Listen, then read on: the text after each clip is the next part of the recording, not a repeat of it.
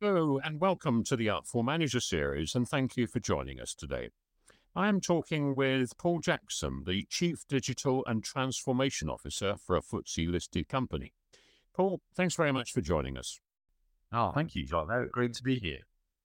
Um, perhaps we could start uh, by me asking you to tell us a little bit about yourself, the company you work for, and explain perhaps just for me uh, what your role actually entails.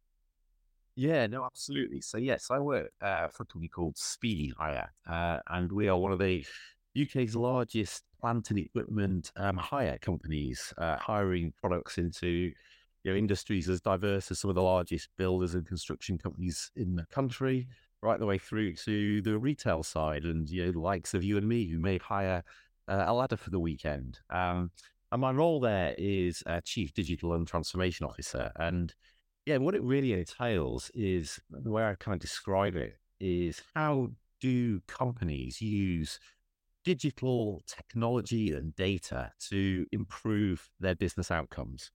And, and my role there really is to identify those opportunities um, and initiate the, the programs or projects or teams in order to deliver what those different outcomes could be. Um, and, and I think digital transformation is one of those terms that quite uh, quite often used. It may not be quite as well understood.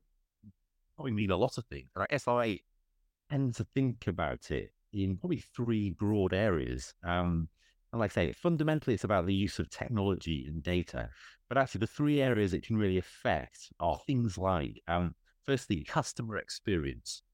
So, how do, does an organization or a business show up to its customers, and how can digital play a role in that. And that could be through things like um, creating new websites or new apps. It, it could be through other areas as well. And how do you improve that customer experience, make it as slick and as seamless as possible? Um, the second one is around um, business operations. So, how does a business operate more effectively? How does it take decisions better? How does it automate tasks? How does it essentially make itself much more efficient uh, at delivering those outcomes to customers through the use of technology?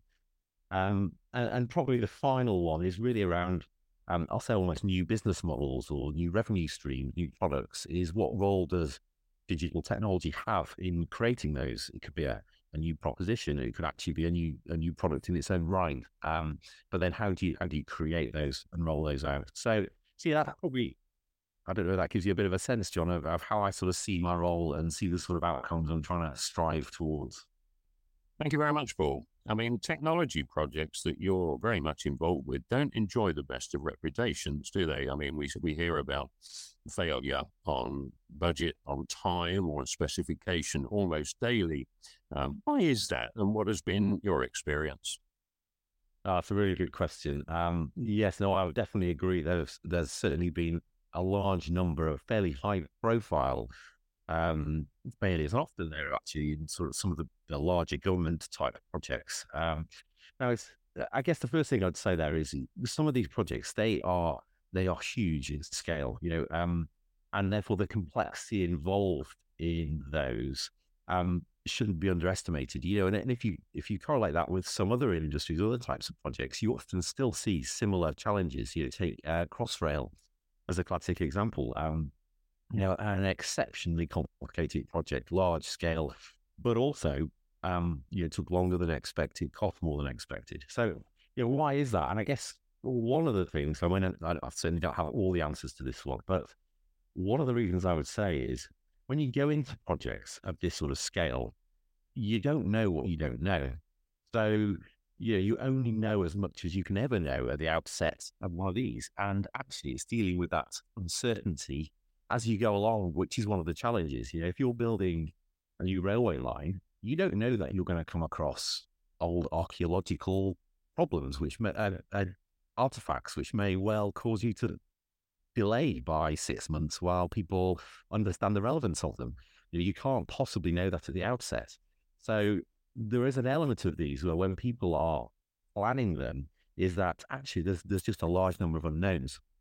So the challenge is how do you adapt a plan um, to deal with those? How do you build an approach that actually acknowledges the fact that there are significant unknowns in these in these um, types of projects, and that's very true for technology projects.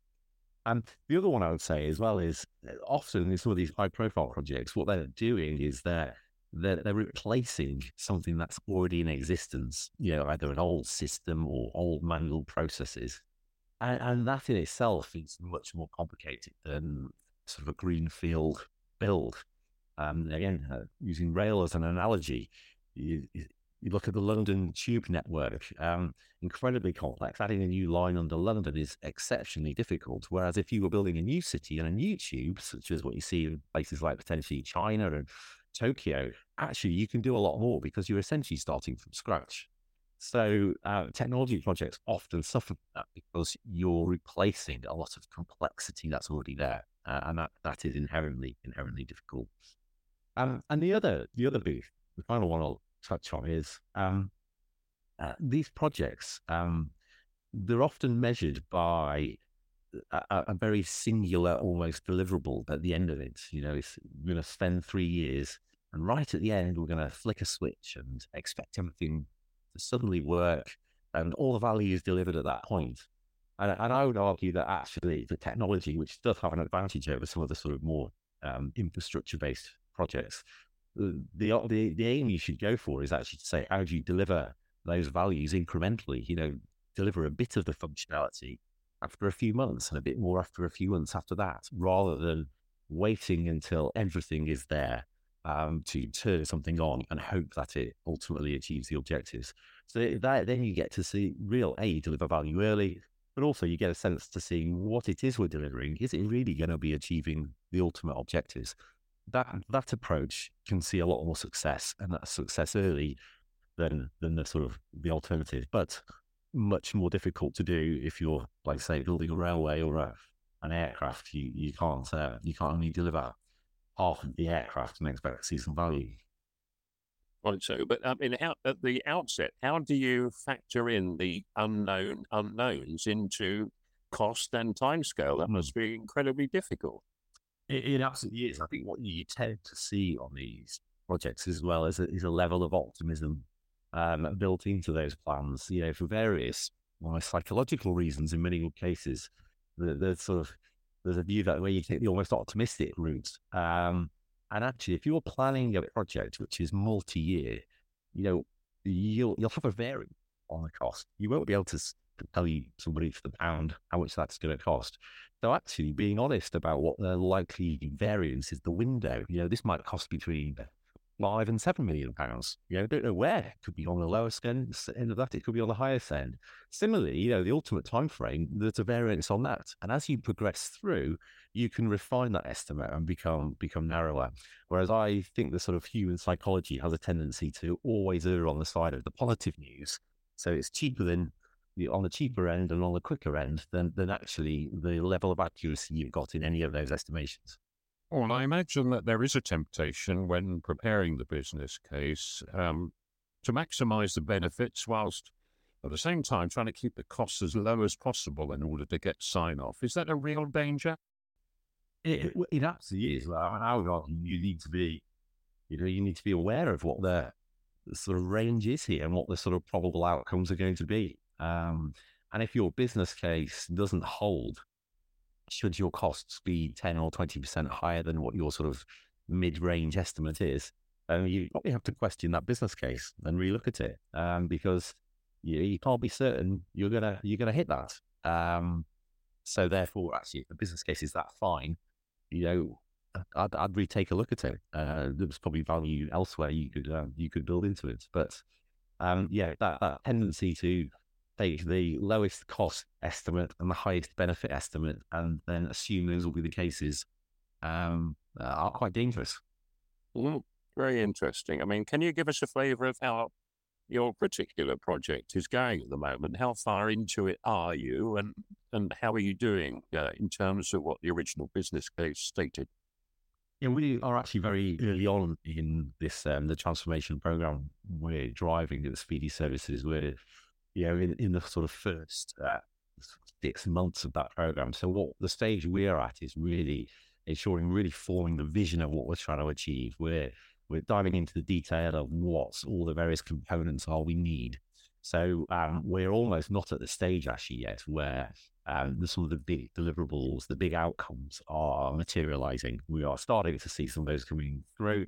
But um, yeah, some of the changes we're putting in really exciting uh, and can definitely see that we've got an opportunity to do something new within the sort of construction industry in, in how you use technology in following an industry which is um, you know, not got that much experience of some of the more sort of sophisticated ends of, of use of data, use of technology.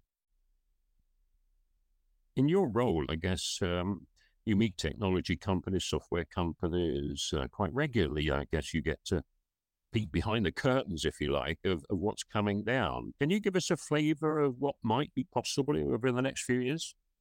Yeah, no, absolutely. We've got some great partners who we work with actually, uh, and they, you're right, they do, um, for very, very commercial reasons, often talk to you about some of the things they're working on, some of the interesting areas. And I'd say by quite away, the big topic at the moment is AI, um, and what are the implications for businesses which AI is already bringing and can bring in the future. Um, and you know, it's because it's um, such a transformational capability in its own right.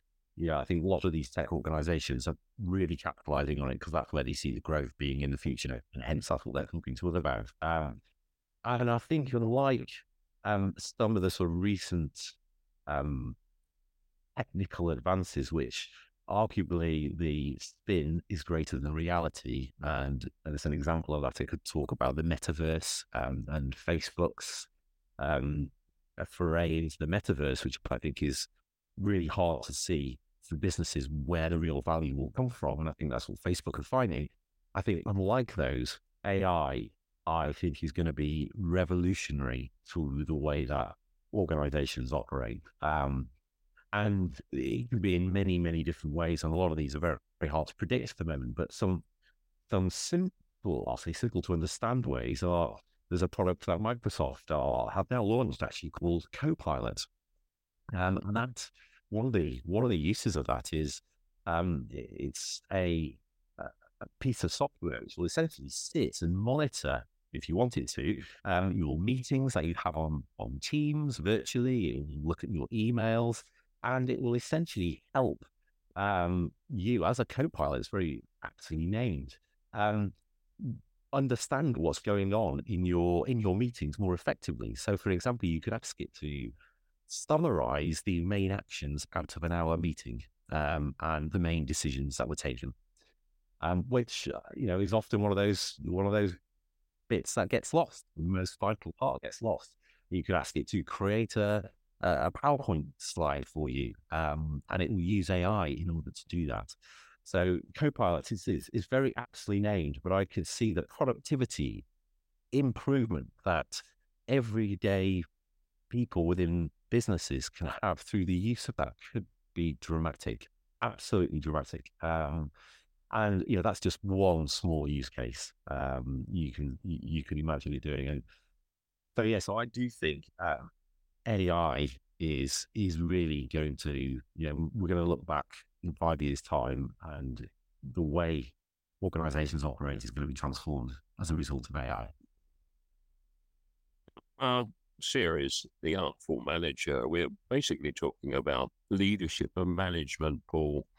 And, and it occurs to me that the management of the technology team I, I don't know, I don't understand how people can cope with managing the function without having quite a high degree of expertise in themselves. I mean, how does a non technology senior executive uh, best manage the function? Or are we going to see more CEOs being technology experts? Yeah, I, you're you're right there. I mean, I think what we're seeing, and it's maybe obvious to say, but we're seeing technology playing such an increasing role in industries uh, of all types. Um, you know, not just the tech companies. Uh, clearly, in a, a tech company, a Microsoft or a Google, or you know, you are going to see the the CEOs and the senior leadership being exceptionally um, literate in technology, if not technologists themselves in their background. But what you're going to see, and you are seeing, is actually those leaders of organizations uh, more broader than just the tech companies, where that is going to become uh, an increasing um, part of their their skill set that they have to have. Um, so, so I do believe that is going to become an increasing part because you, you can't. Technology is not um, a, a department anymore, which just sits in isolation to the business. In many ways, it is the business. It is the way the business operates, and so therefore, if you're not literate in the way the business operates, it will be hard to make those decisions. But that's not to say a leader has to be able to write code or to you know to really get into the detail of this. Um, and, and there'll always be a variance of of, of skill set. So the, the key there is for leaders to surround themselves with the people who can fill in those gaps. You know, those people who do have that required expertise uh, and knowledge, um, where they can they can bridge that gap. Um, but but overall, I, I, definitely do see that to be a, an increasing um, uh, an increasingly important skill set. I think whereas historically you've seen you know CFOs and maybe chief commercial officers and operating officers becoming CEOs, I think there will be an increasing number of chief digital officers becoming CEO, CEOs, um, or even CIOs becoming CEOs, um, uh, depending subject to the organization and the industry they're in. Wow. I mean, it, it, occurs to me as you're talking that if if we have a manager at any level uh, tuning in and listening uh, to us at the moment, Paul, that the function of technology and its applications are going to become increasingly more important and more critical to a company's success. I mean, if somebody doesn't have these skills at the moment, how would he go about acquiring them? Are there are there courses and schools that um, are available to bring a non-technology person kind of up to speed so that we can talk the same language? Uh, I mean, there absolutely are. There are, are courses and things you can do. However, I think the approach I would always um, advocate is going with people's interest and, um, you know, reading the various news sources that are out there, staying up to date with what's going on through um, through what's going on in the media. There are lots of um, news feeds, websites uh, where where you actually can get a really good flavor of some of these technologies and and and actually, you know, it's where things spark your interest and you dive deeper. That can be the most powerful, powerful learning uh, capability. The other, the other area is to for people who are in organizations is to use the people around them again. Um, what they, the people in the technology teams, they'll be the ones who will want to talk to you about what's going on, what the latest advances are. So don't be afraid of just um, almost being humble with your current level of knowledge and, and reaching out and asking questions of those people who are surrounded by on a more day to day basis. Have the conversations and and see where they where they end up, uh, both for yourself in terms of where your interest lies, but also in terms of the business outcomes and changes it can it can drive. Um, but yeah, surround yourself by it. Uh, always consume technology its own right. It could be a, a new source in itself. Is um, yeah, it's because uh, there's so much going on. Well, it strikes me that uh, it's going to be a brave manager that goes on the knock, knock on the door of the CTO or something and says, I need a bit of help to understand your world. I mean, is that something the technology team would welcome? Somebody coming in to ask certain questions? Oh, absolutely. My experience is definitely. Uh, the, the, the, the behaviors actually that harder to deal with are is the the lack of that uh, curiosity. Um, but actually, the tech, the tech teams will will be doors will be open, arms will be wide, um, and they will love to engage in those conversations because they will have a lot of ideas um, based on what they're seeing in the market, and therefore this is a great way of just breaking down the silos, the, the sort of functional silos that exist in businesses, and and creating those sort of cross department, cross function relationships. Okay, Paul, thank you very much for uh, giving us uh, some insights into the technology world in which uh, uh, you're operating. But may I turn now to the question of, of leadership and management specifically, which is what the Artful Manager series is all about, and perhaps ask you to think back maybe over your career and think back of some of the managers that you worked for and with. Um, I guess you could possibly think of the best manager that you've ever worked for and possibly the worst as well. Um, what sort of attitudes and behaviors did they display to you that either sort of discouraged your motivation and, and efforts? And, and what um, attitudes and behaviors made you inspired, made you want to work? I mean, can you just explain some of the differences that you noticed in people that you worked for in terms of their management skills? Yeah, no, absolutely. It's a really interesting question. And you're right. When you look back, I look back over my career, a number of managers, and yes, that what I would say is I, I see a direct linkage between um, how much I enjoyed a role and therefore how much success I, with really, you know, how I'll say um, how good a manager um, they were, how, how uh, effective I think that person was as a manager for me as an individual. So those times when I struggled um, more enrolled is times where I I would argue that you know the management styles around me were were more constraining versus the opposite, where I've really enjoyed and been successful in roles. It's been with some of the best managers that I've that I've worked with. So I think those two things are explicitly linked um, in my mind. But when I think about what are they, you think the, characteristics, what is it that I felt when I was working in a for some of the best managers, and I'm, I'm thinking of a couple here. Um, it's almost a, a list of, of, of attributes really, and, and the first one was I they gave me the freedom to to drive the outcomes I needed to drive. Yeah. Um, you know, I had a broad, they gave me a broad scope, a broad objective, but within that, I had the, the day-to-day freedom to achieve those in the way that I felt right. So I wasn't, um, you know, every step of the journey was not micromanaged. It wasn't dictated. It was let's align on those broad outcomes, that that broad scope, and you you drive towards it. And that that really helped me. The other thing they would do is they would support me on those objectives, on delivering me. They would they wouldn't tell me what to do.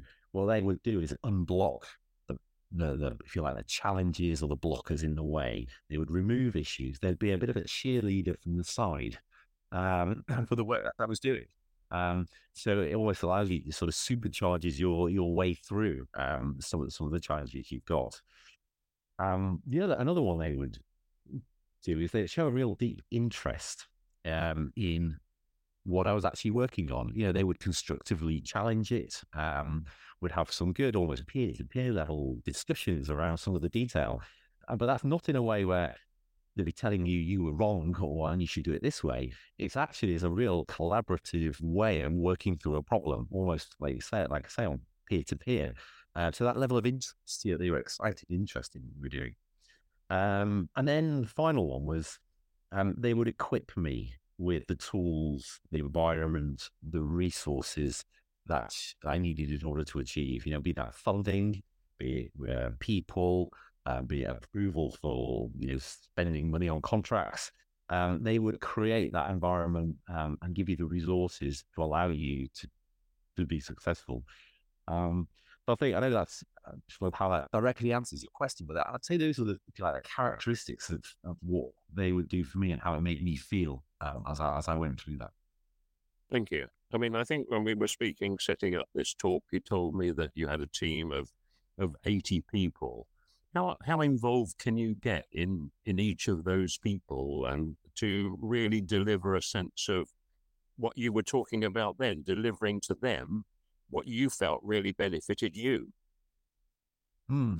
Yeah, I mean, the one thing I I would say here is, um, you know, yes, it sounds like eighty people, so I mean, a lot of people, but but actually, everyone's a sort of individuals, and so for me, part of what I try and do is actually get to know people, um, be yourself with people, connect with them, understand them, um, and the partner name and children, what their hobbies are just as part of like you would with anybody that you would meet. Um, and I think in doing that allows you to um, create those relationships within your team outside of any hierarchy that may exist, which just really promotes the free flow of information. Um, and that can be two way. That's very much in terms of the the excitement and inspiration with of the programs we're trying to do, but also understanding where some of the challenges are, so that therefore I can help and block those you know, and and having that one to one type relationship, that sort of non-hierarchical relationship allows people to open up. It allows them to talk about what's what's getting in their way. And and the best thing I could do for someone is to remove the barriers that they are ex- experiencing on a day-to-day basis in achieving their objectives. And if you know I can do that for some other team, um, the team itself will see if assuming that everyone's pulling in the same direction, heading for the same overall outcome, we as a function will be more successful as well. So I think a lot of this comes down to that sort of communication, that breaking down those sort of hierarchical barriers, um, uh, and just being an individual, being people with each other. Well, very good advice. Thank you. You you're in the middle of a very successful career, Paul. I know, and um, I'm just wondering, as perhaps the final question, if you if you look back over your career right from the beginning of how you got onto the management ladder kind of thing, is there any advice that you'd like to pass on to our listeners? I mean, what have you learned during the during your career so far about how effective you can be as a manager?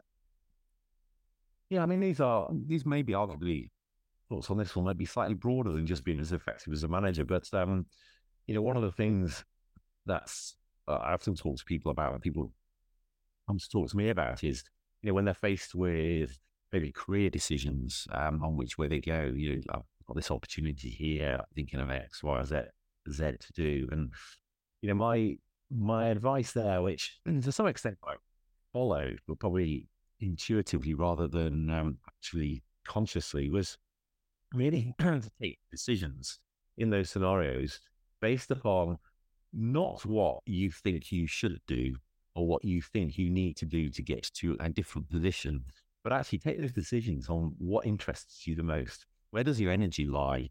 Um, what's going to get you out of bed in the morning? Because my experience is that if you're doing roles um, which you get really excited by, that you're almost disappointed when the day comes to an end because you're, you know, you're so engaged in what you're doing, you will naturally be be more successful in those roles and you will therefore succeed more and it will open more doors for you than the alternative, which is moving to a role which may on paper look like it's moving in the right direction, but fundamentally doesn't really tick, tick all your boxes. Um, and that can be slightly counter in to, to sort of more traditional routes in some some ways. But I would really encourage people to go with where your energy and your passion lies, um, as opposed to what the sort of you know, the, the, the, typical route through is, or I need to take get this position in order to enable me to do Y position and Z position. Um, and that, again, that might be slightly counter to some some modes of advice, but it certainly worked um, for myself. Um, the other the other aspect I'd say is um, you your as you move into management abilities, your um, or capabilities and roles, your your success is really based upon your the team's output, not your own output. Um, and therefore, what that success is directly related to is how good the people are um, that you're working with. Have you got the right people in the right roles in that team? And and I would just say where you it's easy to procrastinate on those type of decisions, and that could be a new hire.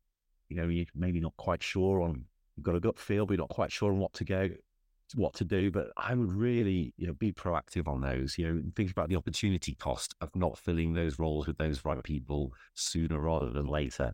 You know, what, how much progress could you have made if you had that right person in that right role, um, and, and versus actually not. So, so think of the opportunity cost there, um, and, and make those decisions quick, quicker, um, because you will, your team will be more successful. Um, and then finally, as a leader, that well, I mean, relates to something I uh, talked about earlier, but um, I would say the big piece of advice I've got is be yourself. Um, there is no real sort of blueprint to how you know a manager themselves should behave. There is not a rule set um, in the way that you talk to people, how you behave, or you use specific language or dress. Um, so I, I, would really say be authentic um, with your team, uh, be real with them, you know, talk about what you do at the weekend and what your hobbies are and find out a bit about them, just like you would any any human human interaction. Um, move away from just purely the transactional elements. Uh, uh, oh, have you done X? Have you done Y? To to to understanding them as a pe- as a person, and and I think you get a lot more back um, that way. And it's a, a hell of a lot more fun as well. Well, Jackson, thank you very much indeed.